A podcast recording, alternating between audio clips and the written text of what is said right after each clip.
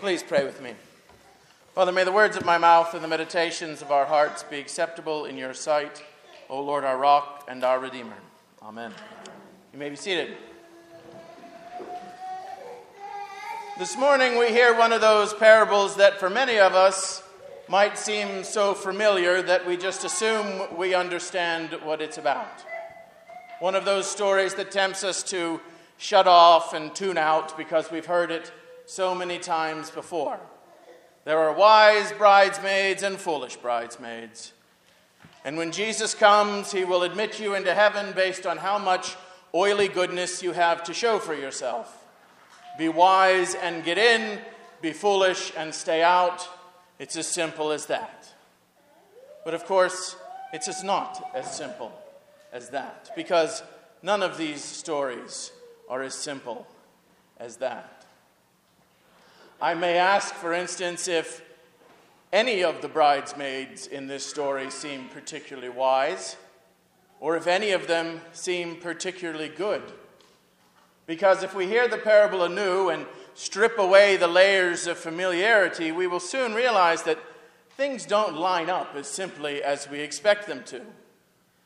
And we've encountered this phenomenon before because Jesus' definition of what is wise and what is good usually doesn't line up exactly with ours.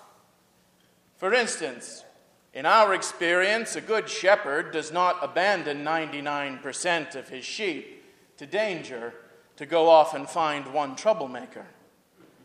And a wise woman does not spend the nine coins she has on time and light and party supplies to find and celebrate the one coin she lost.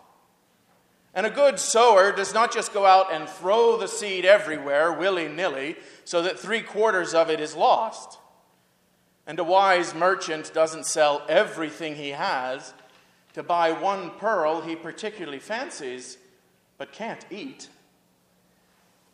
And wise bridesmaids know that their job in the wedding production is to be elegant and graceful. And so they don't go around lugging jugs of oil with them. Now, there you might say, oh, wait, but it is wise to be prepared. Well, of course, it's wise to be prepared, to be rationally prepared. And they all were that. They all came with lamps full of oil. Now, if you came here this morning with the low fuel warning light on in your car, Depending how long you've let it be on and how far you've come, you may have done something foolish. But if you came here this morning making sure the tank was full and that the trunk and the back seat were full of more gallon jugs of gasoline, then we would probably look askance at you. Only a fool drives around with no spare tire, but likewise, only a fool drives around with four spare tires. When we say be prepared, we mean be prepared for what's likely to happen, or what's perhaps second or third most likely to happen. Even the most ardent Boy Scout among us doesn't mean be prepared at all times and in all places for the most ridiculously remote worst case scenario that might happen. Now, if you go home today and on the way, you find yourself, by some crazy collision of circumstances, stranded in a place beyond help with the tank empty and four flats, you'll be vindicated.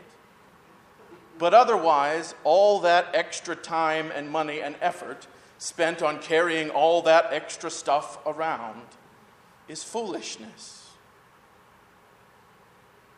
When the bridegroom arrives, probably some 14 hours late for the wedding banquet, and yet still expects the wedding banquet to go on.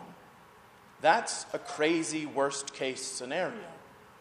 That's not something anyone could be rationally expected to prepare for. And so these bridesmaids that go around in their wedding finery, lugging around extra jugs of oil, look pretty foolish. And from Christ's perspective, it's hard to say that they look very good either.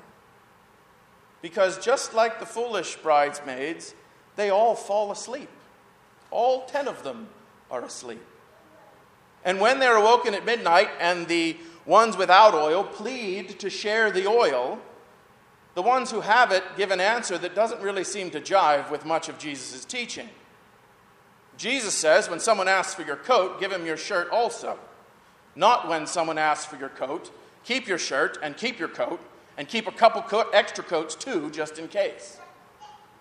And the advice that they give these other bridesmaids is at best ridiculous, if it not cruelly misleading. Don't stay here and hope that the bridegroom might understand that he was crazy late and you ran out of oil. Instead, leave. Go off on a fool's errand. Go find an oil dealer who's open at midnight. Buy oil and get back in time. Instead of staying here and hoping that the bridegroom will have mercy on you.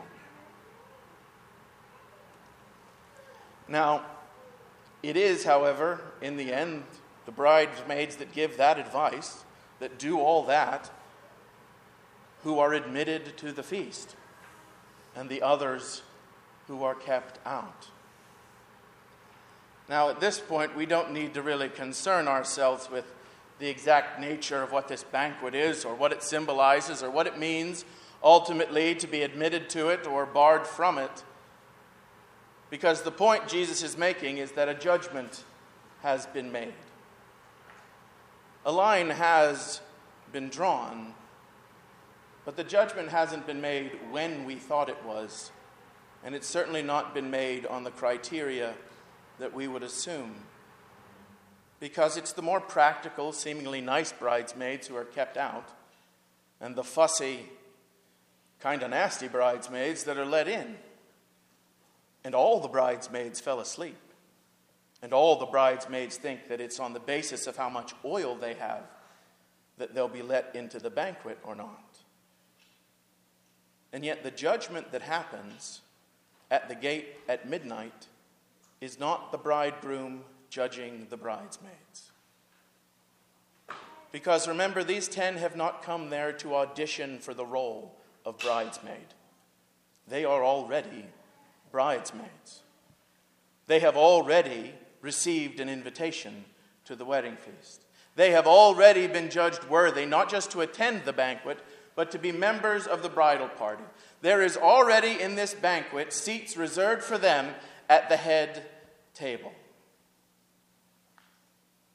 The judgment that occurs of the bridesmaids happened long before they were not judged on their wisdom or their goodness or their wakefulness or on how much oil they had, because they were bridesmaids at the beginning of the story, before any of that happened. What happens at the gate at midnight, rather, is the revelation of the bridesmaid's judgment on the bridegroom. Those who have stayed there, even though they may be very humanly flawed, even though they may be very mistaken about their need to impress the bridegroom with how much oil they have, they have nevertheless trusted that the bridegroom would show up, that the bridegroom would be as good as his word, that the bridegroom would keep his promise, that he would honor their invitation. And I'd be willing to bet that when he did come, they strode joyfully into that banquet leaving behind and forgetting all about their jugs of extra oil at the door. But those who went away, either foolishly or on bad advice, they have judged the bridegroom to not be trustworthy. They have decided that they can't depend on the bridegroom to let them in since they've run out of oil, that he won't be as good as his word, that he won't keep his promise. And so they have gone off to find oil for themselves, to prove themselves worthy, to guarantee their own entrance into the banquet without having to resort to depending on the goodwill of the bridegroom. He does not know them because they did not know him. For if they had known him, they would have known that he was most of all a keeper of promises that he was as good as his word, that they would be welcome where he had promised to welcome them with or without oil. We too wait for the bridegroom to come with the cry of command and the archangel's call and the sound of God's trumpet. The question is do we wait with trepidation, fussing and fretting about how much oil we have, about whether our lamps are full enough with wisdom and with goodness and even with faith? And fret we should if those things are what determine our entrance into the banquet. For our wisdom will always prove foolishness, and our goodness will always go astray, and even our faith will always strain to stay awake as the bridegroom tarries. But if instead we trust that it is not our stock of oil at the midnight of our life or of this world that guarantees our entrance, but rather it is the invitation issued to us at the death and resurrection of Jesus. That it is not our wisdom or our goodness or even our faith that saves us, but that it is Christ Himself that saves us. Then we may await that day with a hope that never tires of growing in wisdom and goodness and faith we may look for that yet unknown day and hour to come without the drowsiness of fear, but rather always a light with a joy which will burn brightly into eternity. In the name of the Father, and of the Son, and of the Holy Spirit. Amen.